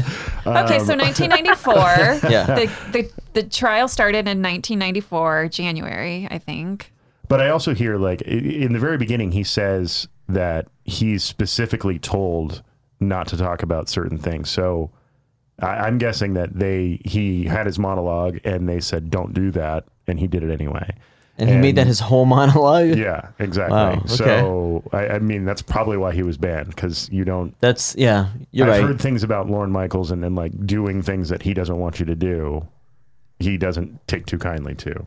that that's got to be the right answer it's not so much what he said or anything like that it's the fact that we told you not to and you still did it Well, I mean, I'm sure that's probably probably why they told him not to do it, but he also just decided to do it anyway. And you know, I think on SNL you you're Yeah. supposed to follow the rules. I think Lorne Michaels heard him call the white guy's wiener small, and he's like, he's done. He I- is done forever. No- and no. SNL, you know, not a ton of diversity then. So, yep. Yeah. I mean, Uh, they always had at least one black guy though but I'm sure he had, like myself, had to Oh, look up Chris what, Rock what was Pilly probably- Packer was. So So John and his brother circulated daytime talk shows, and they'd often refer to his penis as his manhood. John's brother Todd, who appeared on the Jenny Jones show with John, and the entire Bobbitt clan got an enthusiastic round of applause when he said, She did worse than kill him. She took away that thing that means the most to a man. John told Jenny that having his penis cut off was particularly terrible because he might not be able to stand while urinating. Well i mean that that is a luxury that we have don't get me wrong. I, I'm a fan of my penis, but it's not my favorite thing in the world. Like this is the. It's the the dearest thing to You- you don't is it equate- dearest thing. you don't. Connor. uh, if if you cut off my hand i'd tell you that that was the dearest thing in the world Right. I, So I use like- my hand far more. Do you use them together? I not. But it's just funny how like men equate you you know their manhood and their masculinity to this body appendage. And it's just something that like has happened within the last few hundred years maybe where back in like the Greeks and the Romans the, the their paintings and their sculptures all had little penises cuz they equated big penises to foolish, impulsive men. And so when you look at artwork like, you know, Michelangelo's. because they didn't like black people. that might have also been it Well, no, because isn't there a, Jealousy. statue with with a, a very blessed black man? I know I've se- I have a picture of um a bust of a um something that from the Roman right, area. but then all the, the Romans made fun of that statue. They're like, look at that stupid statue, with that giant dick. But I was saying, like, the Greeks and the Romans equated like big penis to foolish men. Right. And that's why most of their art, all the penises are small. That's just like why. That's why. because the, You know, man, at, at times have changed, and and the uh, and the thicker women were the uh, hot ones too. right, because they were fed and, And that fertile. meant wealth and yeah, it's it's amazing. I feel like that should be another topic we cover where we discuss, you know, art forms and small penises and how did we evolve to King Kong dong and shit like that. Imagine if we were around 2,000 years ago when uh, when bigger women were like the thing and small dicks were the thing. The coverage of the Bobbitt case opened up a discussion of an apparent standoff over the subject of female victimhood. Media tended to sympathize with John Wayne Bobbitt and worry about women on the rampage, while advocates attempted to refocus the debate around sexual violence. On Nov November 8th, 1993, nine women and three men sat in a jury as John Wayne Bobbitt was tried for malicious assault. Rape was not charged because under Virginia law, it applies to only couples living apart or in cases where the victim suffered serious physical injury. Wow. Penny, for your thoughts? Yeah. Well, no, I, th- I thought that uh, it was suddenly now Ill- illegal to rape your wife, and it sounds like here that like you still kind of Right, they had Can. stipulations, but since they were living, like we talked about this before, where they were they weren't living apart, and he had said he wanted a divorce, which would change the where they would fall on the whole charging of rape thing. But since Yeah. they were technically living together and there was no legal divorce process going on, yeah, you could do what he wants. yeah. Hmm. So Lorena testified how her husband had come home drunk, woke her, choked her, and raped her for the second time in two days. John Bobbitt could not recall whether he had sex that night. A police detective testified that at the hospital, John Bobbitt told him if he had sex with his wife, then he may have done it while he was asleep. He does those things very often. and they would only let her talk about um, things that had happened five days prior to this but there, so they didn't have any kind of backstory of abuse because they were like nope only the past five days otherwise it doesn't count it was a weird Like it seems like the judge just kind of pulled that out of his ass, where he's like, anything five days prior, uh, like further than five days prior to this, is not admissible. Like why? Yeah, but Like, context is important. Yeah, If they if this has been ongoing for And- a long time, and you didn't hear any context until lorena then went on trial right. So it was very interesting. I'm just I'm not sure if that if the judge was just able to just decide that on his own. Had I I I was baffled when I watched the documentary and I'm th- or the show about it, and I'm just like, why five days? It seems like such an arbitrary number. right. Right. That's I- I- actually in the Constitution about Got it. when, when a penis is removed. you know, I leave it to our founding fathers to actually like put protections in there for the men, though. I think because marital rape was such a new law that nobody even knew how to navigate it. And so that's why he was like, okay, well, we don't have any rules because this is only like a month old, or at this point, it was six months old. Well, that I there mean, wasn't really any guidelines. So he's like, okay, five days sounds good. then that's gaming the system because it, in any other sense of you know of, of criminal justice that's just ridiculous like you can only go back five days to get any sort of information in this investigation that's that's atrocious like it's just so he was he was he was jobbing her from the beginning going like you know what i don't want to hear anything from before we just want to know what happened and why you cut his dick off right now because Right. Just how dare you Yeah. what happened at that time? yeah Why would I think any statute of limitations is strange. I mean, you have a lot of that in Hollywood with the abuse against child actors and children, Yeah. and then they have these this weird like, oh, don't let it hit this many years. It's like, but it still happened. Why say 20 years or whatever, and then you can't talk about it? Sometimes we're learning so much more about about victims in that it takes you that long to come out if you ever do. But all of a sudden, they're just going to slap some weird time limit on it. It's still very strange. Does that make you wonder about the person who made that rule too? Ah, yes, it does. A Prince William County court counselor told the court that two days before the attack, Lorena Bobbitt had complained of physical and sexual abuse by her husband and asked for the court's protection. And after deliberating for only four hours, the jury found John Bobbitt not guilty. Afterwards, a juror said the jury agreed that John's lawyer, Gregory L. Murphy, the case was too circumstantial and it could not rely solely on Lorena's word. If someone had heard her scream, continued a juror, or if there had been some sort of bruising, that would have made it more substantive evidence. Wow. So they just don't believe her at all, huh? Right, because there's no bruising. Physical evidence, yeah. Right, even though this happened months before. Yeah, they tried to say that she cut her own underwear, that they had some kind of forensics come in and they were like, we can definitely tell that this was a cut. And she works at a nail salon, so boom. Oh my God, yes. You know, It will be two months before Lorena's trial begins. Meanwhile, appetites for the sensational were being well fed. Shock jock Howard Stern unwisely adopted John Wayne into his pack of misfits, oddballs, and human punchlines. He put John Bobbitt on New Year's Eve telethon to raise money on behalf of John, complete with an oversized penis, bloody phallus, and a tract donation. And during the five hour program, Stern aired dramatic reenactments of the infamous incident, which playfully depicted John as a victim and made no mentions of the accusations against him. The program reportedly garnered $260,000 in donations, which went towards John's medical and legal bills. I remember that. My parents bought that on uh, it was pay per view. It was like a live um, pay per view special. a family event. Let's sit Oh down. no, kids. no, no! It wasn't for us. They went upstairs and watched it, and we were downstairs watching Dick Clark. A lot of dicks being watched. I know. This yeah. is So they're part of that two hundred sixty thousand dollars. That's At least forty bucks. Yeah. that's wow. That's so. Um, I'm going to disappoint your parents and tell you that Bobbitt filed for Chapter 11 bankruptcy in 1993, and all of his medical debt was discharged, leaving only his legal expenses to be paid mm. from future earnings. So all the care he got at the hospital, which was a small hospital, basically didn't get paid for his surgery. and that surgery must have been really expensive.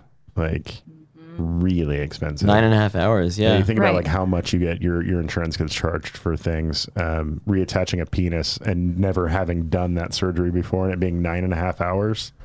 So I mean, throughout his whole career, he's made six about six million dollars. The doctors in the hospital never got paid. wow. I know, isn't that's kind of like insidious, right? Like that's kind of Yeah. You would think that he would at least give them a tip. What a motherfucker! I love that. what a son of a bitch! Like he makes Yeah. all this money, but he, He doesn't makes, give like, any of it to the doctors that No. reattached his penis. that basically gave him his manhood back, On brand for him. On right? brand. Stir- I'm so upset Stir- with this guy. What's your opinion? Oh, uh, on John Bobbitt Yeah. so You just- far? you never chop off a dick. is what- I, I, s- I still don't like it, but but I have to be honest. I changed my mind a little bit when you guys turned around and said, "How would you like it if somebody raped you?" All of a sudden, my my blood started to boil. You're like, I'm gonna fucking chop that guy's dick off. Yeah, Yeah, yeah, It's- of it, it, it almost made a little bit more sense. I never thought about it like that. That's what we do here. So Stern, who firmly took a side of Lorena's husband, John, would go on to make several more outrageous remarks about Lorena's life, her looks, and her behavior, and even going as far as saying, I don't even buy he was raping her. She's not that great looking. That sounds like something a former president might say. Yes. Yeah. Well, he, a former president Thanks, has Obama. said stuff Oh. like, I know about sexual assault. right, like I didn't. Oh yeah, well, there, there was a woman that accused him of uh, sexual assault, and he says, "Yeah, why would I sexually assault her? Look at her." She's got a horse face or something. So- yeah. Was it Stormy? No, it was it was an older woman that he met on, a, on an airplane. Yeah. I, I mean, we we covered Stormy, and I think he said some disparaging things about her. So years later, Howard Stern even paid for a penis enlargement surgery in 1996. Wait, Howard Stern paid for that? Howard Stern paid for it. Wow. Mm-hmm. People magazine made the Bobbitts its cover story and devoted five full pages of the same issue to the Bobbitts. The trial of Lorena Bobbitt on a felony charge of maliciously wounding her husband opened January 10th, 1994. Lorena's criminal trial was broadcasted into America's living room on Court TV, hooking the nation on courtroom dramas for six months until OJ climbed into his white Bronco. I remember that. Autographs of John Bobbitt's t shirts were selling for $25 and all proceeds going to his defense fund. A restaurant offered the Bobbitt special a hot dog with french fries cut. At this point, he had already like gotten off though. What, what did he need a defense fund? He was on the offense now, right? On- I mean, the lawyers had to make sure they were getting paid. So when they filed the Chapter 11 paperwork for him, they put an exemption. they were like, the fuck legal you, doctors. so the trial of Lorena Bobbitt on felony charges of maliciously wounding her husband opened January 10th, 1994. Seven women and five men occupied the jury. Okay, I'm seeing more female representation here. On the stand, John denied he had raped his wife just before the attack. Lorena, he says, had tried to initiate sex when he returned from drinking with a friend, but was too tired to initiate and fell asleep. And when he turned, he said, I was bleeding. It hurt really bad. I just thought, you know, she grabbed me. She just pulled it out of my body. That doesn't happen. Yeah, yeah. Right. Like that that sounds like the words of an articulate man. Like it, I, it bled. It and hurt. totally sober, not Right. drunk at all. Not Right. drunk at all. Defense witnesses testified uh, to John boasting that he enjoyed brutal sex with women, repeatedly hit his wife, pulled her hair, and threw her against the wall. And I should also say that some of these witnesses were his own friends. Whoa. Most of them, Yeah. yeah. Yeah. That he opened up to them saying what he would do to his wife and that he liked to. Just like Heather was saying, hurts and and bleed, and even if she didn't want it, he would force himself on there. So thus admitting to his friends that he enjoyed raping. Wow. Who shares wife. that with their friends? Ah, it's just locker room talk, right? Oh, Jesus. Okay, you're right. Good point. Lorena's defense traced the disintegration of the Bobbitt's marriage, the increasing violence, and John Bobbitt's use of what she called Marine Corps torture techniques, which included twisting her legs so severely that she was hospitalized. In, in cross examinations, Lorena testified that she did not remember severing John's penis. Only when she found it in her hand while driving away, she said, did she realize what she had done. Mm, that's a very common uh, criminal defense. If you don't remember doing it, if you've like blacked out, Do I, I kind of From feel like, yeah, yeah. I mean, it, it could be. How about possible. now, Connor? Are we okay Right? with dick cutting now after we hear about John Wayne Bobbitt? Getting there. He he seems like a dick to put, uh, for lack of a better word. But Assistant Commonwealth Attorney Mary Grace O'Brien retorted by quoting Lorena's police statement. He always had an orgasm and he doesn't wait for me to have an orgasm. It said, He's selfish. I don't think it's fair. So I pulled back the sheets and then I did it. Yeah, she should not have said that. That's the equivalent of like she gets raped repeatedly and and bruised, and then when uh, the police are questioning her, she said uh, he drank the last of the milk and ate the Rice Krispies. You know, it's like don't mention the stuff that's not the actual reason. Right, but she like we we talked about, she didn't she didn't know what was happening. This wasn't her first language. She just she doesn't know the American judicial system. She didn't have any representation in the room with her. Yeah, She- they definitely should have told her that she had the right to an attorney, but that I don't know. She shouldn't have said that. A defense psychiatrist testified that Lorena suffered a brief reactive psychosis. And after six hours of deliberation, the jury concluded that Lorena Bobbitt was temporarily insane when she cut off her husband's penis. It found her not guilty of all criminal charges, said a male member of the jury. We just didn't believe John Bobbitt. That's good. Yeah. Under state law, Lorena underwent five weeks of psychiatric examination in a mental hospital and was released. After the trial, the attention to John's penis has garnered and the subsequent ev- evolution into the porn star and made him the world's biggest celebrity amputee. John embarked on a 40 city tour, which he made an appearance on talk shows ranging from The Jenny Jones Show, Geraldo, and previously mentioned Howard Stern Show. He did make multiple attempts after the trial to get back with Lorena by showing up at her work, writing her love letters. Lorena said it was an attempt to control her and the narrative, and Lorena wanted no part, but John also denies this. So she cuts his dick off and he still wants to get back with her. Speaking of, he became the world's most famous amputee. Guess what happened just a few months ago?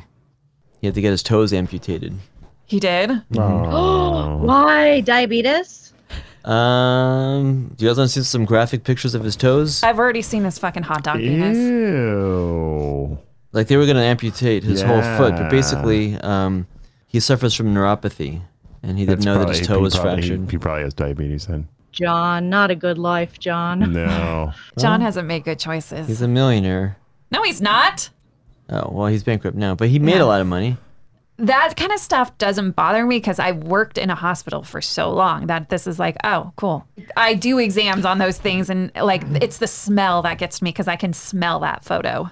Howard Stern paid for John to get a penis enlargement surgery from Dr. Mel Rosenstein, who botched the enlargement surgery. No. Yeah. Wah, wah. wah wah. so, by the way, the good doctor, also known as Dr. Dick, apparently over 90% of his patients were having horrible problems after his penis enlargement procedure. And when he heavily advertised and lied about it, he was sued many times around 96 and he had to give up his medical license. What do you call him? The good doctor, known as Doctor Dick. So, do you want to know what the procedure was? Really a bad doctor. Yeah. So he would transfer fat from around the shaft of the penis. And then um, he also had to release the, the penis from the pelvic bone and then would transfer the, the fat transfer that he would put like from the penis. I wouldn't even know other would make it difficult for sexual intercourse. So when there was thrusting, the fat would like slide Yeah. down towards Oh the my pelvic bone. God. That shouldn't Well, happen. well, thank goodness for me. My, you know, my dick is quite skinny, so there's not a lot of.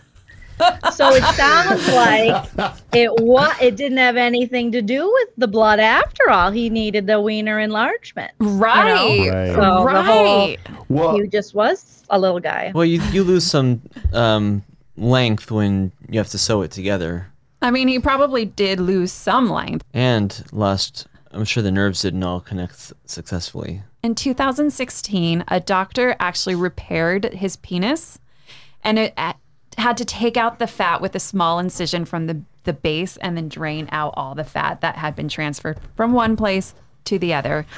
So this man is just not having good luck with his penis. Oh my god! He it's like too much time on his penis. Like Yeah. spend this much time on cancer research or something. Like Right. we've spent way too much money and resources on John Wayne Bobbitt's wasted dick. You know? Right? like not worth it. He doesn't use it correctly. Uh, Let it go. So John also attempted to try his hand at music, and he formed a rock band and boldly named it Severed Parts, in hopes of generating some money to pay off his growing medical and legal bills. That we find out he doesn't pay the medical bills. The band failed and ultimately disbanded, and he even released his own song, "My Dingaling," which was a parody of Chuck Berry's song "My Dingaling." My dingaling, slice dingaling. Why did she cut off my dingaling? So I went to the hospital. The doctors and nurses, fuck, they make all it had a stop. ball.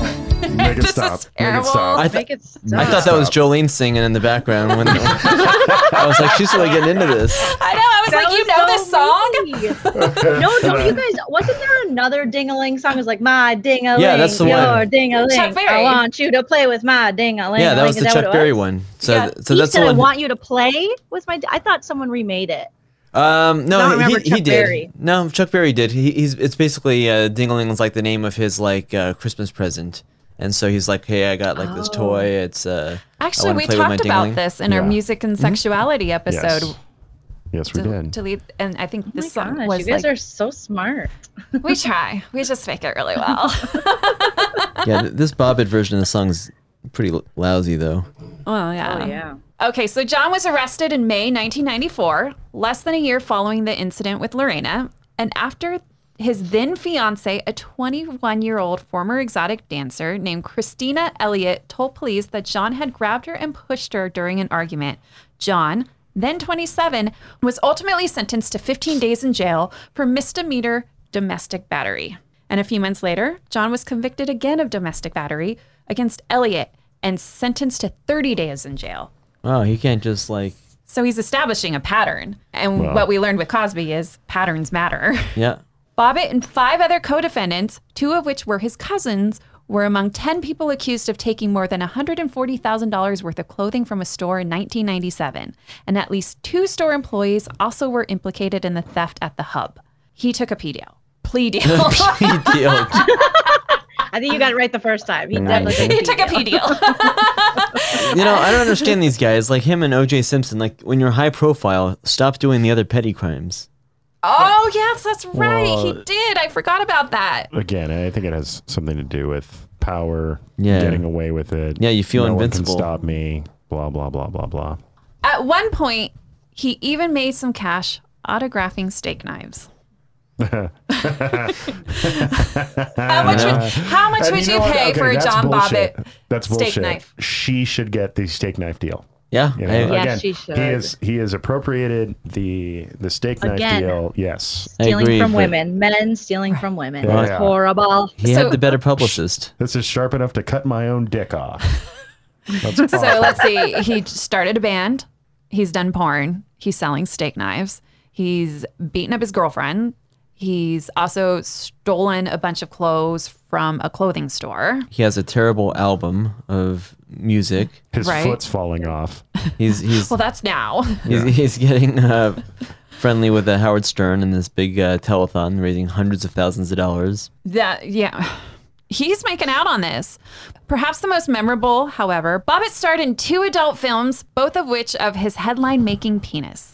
A story goes, he happened to meet adult film star Ron Jeremy at the Playboy Mansion, and not long after the trial ended, it was Jeremy who pitched the idea that he would eventually be, lead to a porn in 1994, John Wayne Bobbitt Uncut, and a second film, Frankenpenis. Those are great titles. Isn't uh, Ron Jeremy in jail for for rape right now? He's having some legal issues Yeah. for sexual assault. he- yeah. he's another example of somebody who's banged thousands of women, and then he's still got to go for the non-consensual non-consensual sex. you almost said consensual. I did. I I have a hard time believing any sex with Ron Jeremy is consensual. I was just- Me too. Me too. Everybody's Yeah. got their price.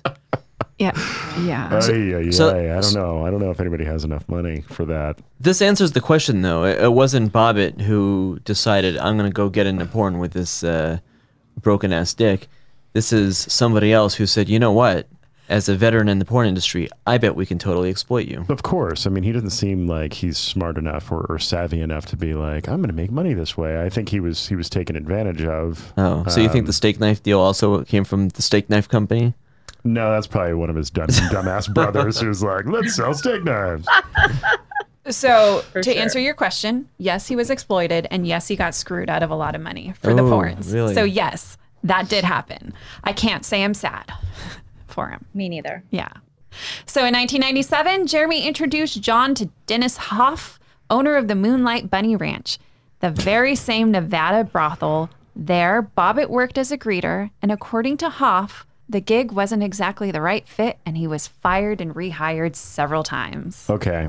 Who's seen who's seen the show Cathouse on HBO with the Moonlight Bunny Ranch? Um, okay. I- no, I don't think I've seen so that show. I've never seen an episode where John Wayne Bobbitt was was a greeter at a brothel, but can you just imagine the scene of like walking into a brothel and the person who who meets you at the door is John Wayne Bobbitt? Like would you stay in that brothel? Yeah, it's like a man's greatest fear, according to these documentaries and Right. these men, um, staring at them when they're supposed to be at a place of arousal. That's Right. a weird dichotomy. or maybe it was like, "Hey guys, your dicks will be safe in here if I'm here." You know what? I wonder though. What if it had been the other way around?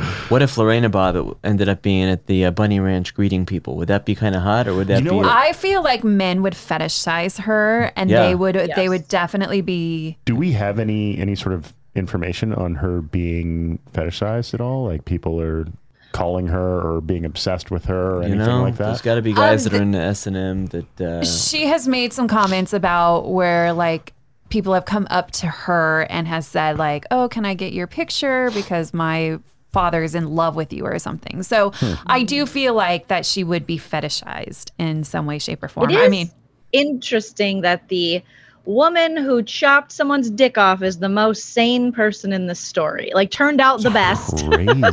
the, the only one in the story that was legally temporarily insane. right. Yeah. So November 1999, at the age of 32, This time, John was arrested for harassing an ex girlfriend, adult film star Desiree. She was a 19 year old escort at the brothel where he worked at as greeter. She got an apartment with John in New York, and he reacted violently when she later wanted to leave, and he had her name taken off the li- list, she said. And this is where, like, he hung her outside the window. What? Like, he had, she had to, like, play dead to escape. Wow. Like it was violent. So accusations of domestic abuse would follow John into the 21st century. He was arrested multiple times in the early 2000s for allegedly hitting his then wife, Joanna Ferrell.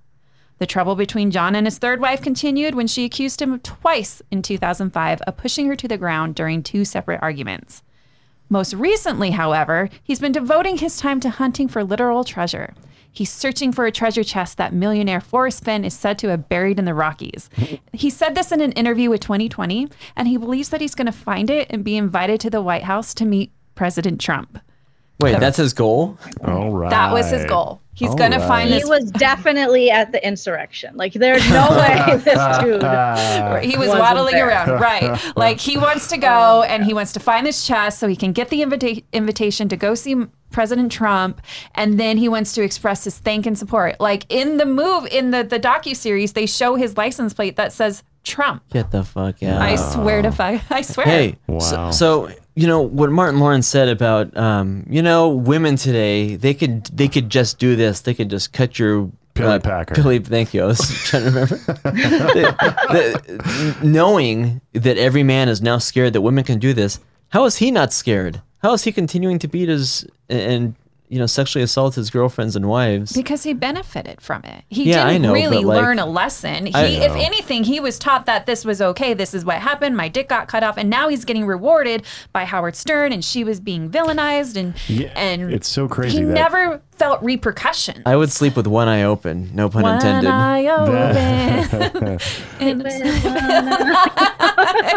The, in the first episode too, they they really make him seem so innocent in all of this. Like They do. that, you know, every time there was a domestic abuse call, it was because of her. Her mother told them that she was hitting John. All of this stuff happened in the first episode, and I'm like, what the fuck is going on? Like, it seems like the the, the hothead of this is is Lorena, but I'm it sure it's seems like, Tiger King though. yeah, they kind of paint this this like this Yeah. is what America was getting. This is everything that we were being told, but this is what is really going on because he continues to keep fucking with people all throughout his life, and I'm mm-hmm. glad his fucking foot is falling off.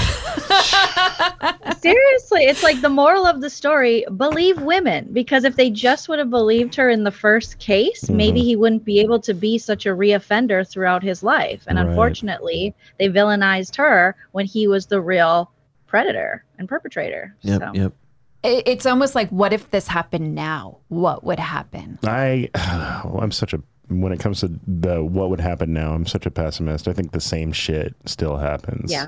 but Yeah, maybe maybe we come to the reality of it more quickly. I don't hopefully. know. Yeah, I think in the post Me Too movement, though, I, I feel like I, st- I still think our knee jerk reaction is is is you know blame the victim. Yeah, mm-hmm. prove it, prove it, prove it, prove it. Like the victims Yeah. always have to prove everything instead of the guilt or the accused having to prove their innocence. The victims have to. I mean, Right. shit, we Prove walked in they're here a little bit naysay. I mean, come on. and, we, that's true. and we consider ourselves a little further. Uh, You, guys know, are very progressive as Yeah. men. Exactly. we're pretty woke. And when he was raping his wife, I don't even think we talked about this, but it wasn't just vaginal rape. He like that's anally raped her, and it was talked about quite graphically and how she never agreed to anal sex with him. And every occasion of anal was rape, and he almost used it like a threat, like I can do this to you, I will do this to you, right. to the point where she was bleeding and hurt. So now, Connor, what do you think? I'm just yeah, okay. You're right. He's he's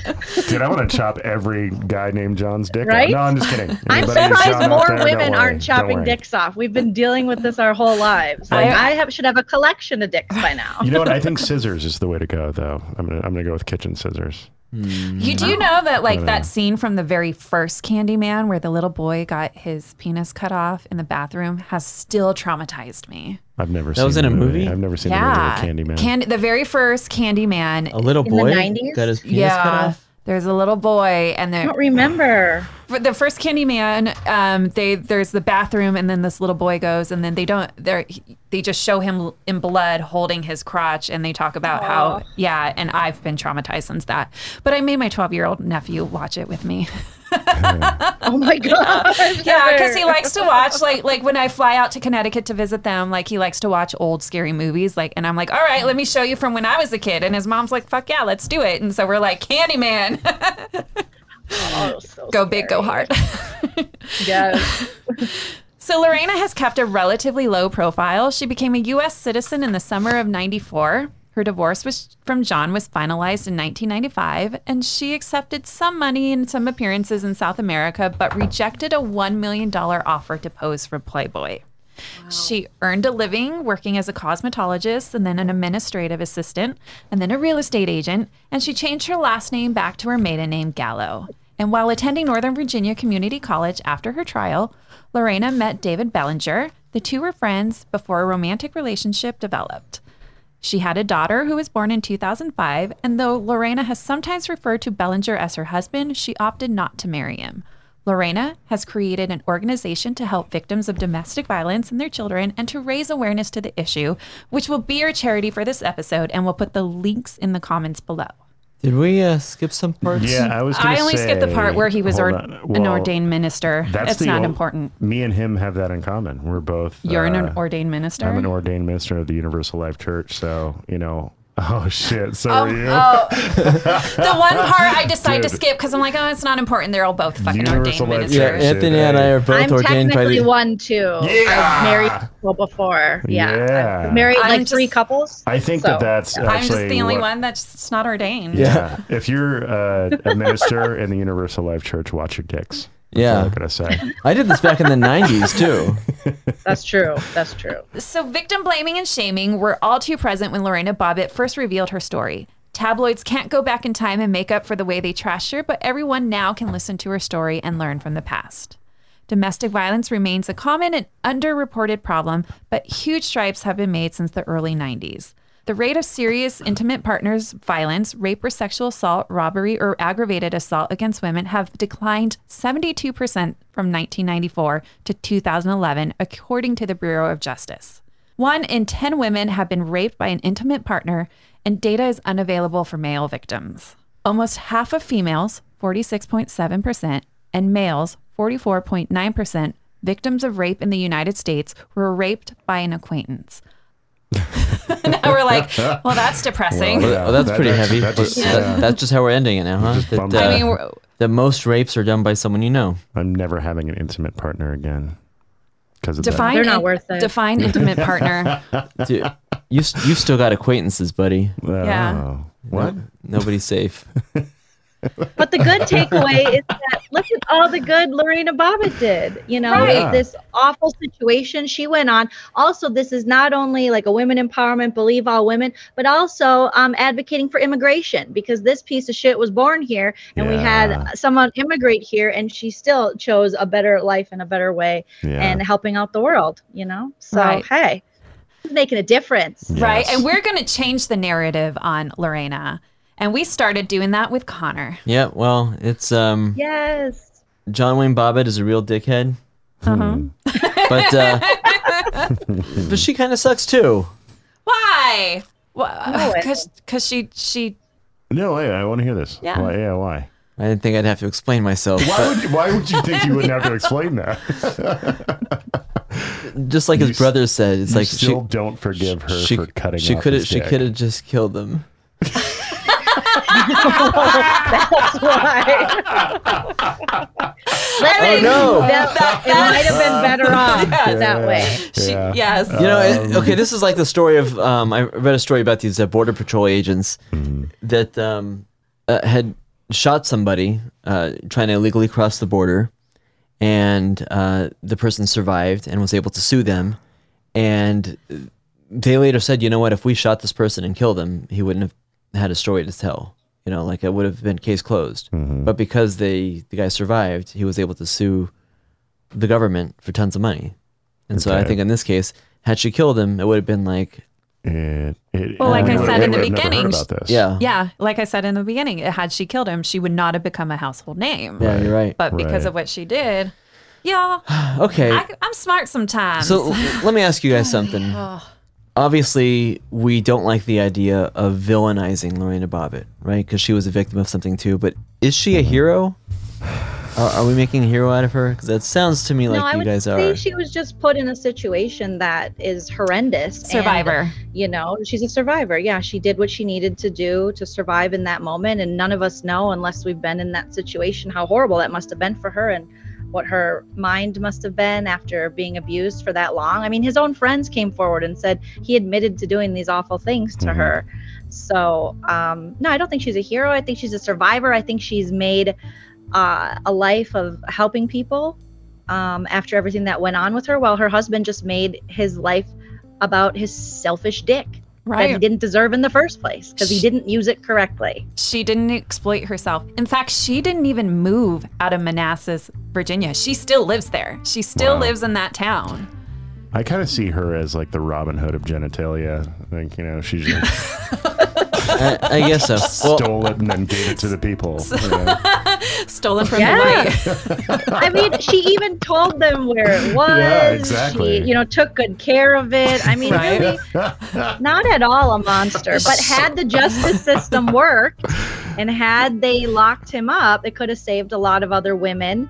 Yeah. Um, you know, from suffering, and it could have saved a lot of these doctors from having to do pro bono work when they didn't sign up for pro bono work. oh, clever.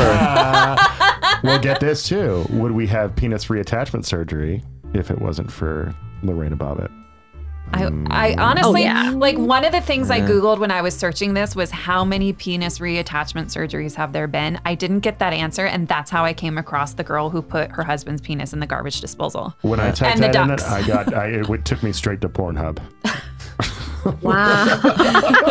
what about the um the first story you were talking about about the women in the seventies? in Thailand. In Was- Thailand with the ducks. Yeah, was was was there any penis reattachment? Like a duck was like, "No, thanks, I don't like that guy. you know, and they got it back.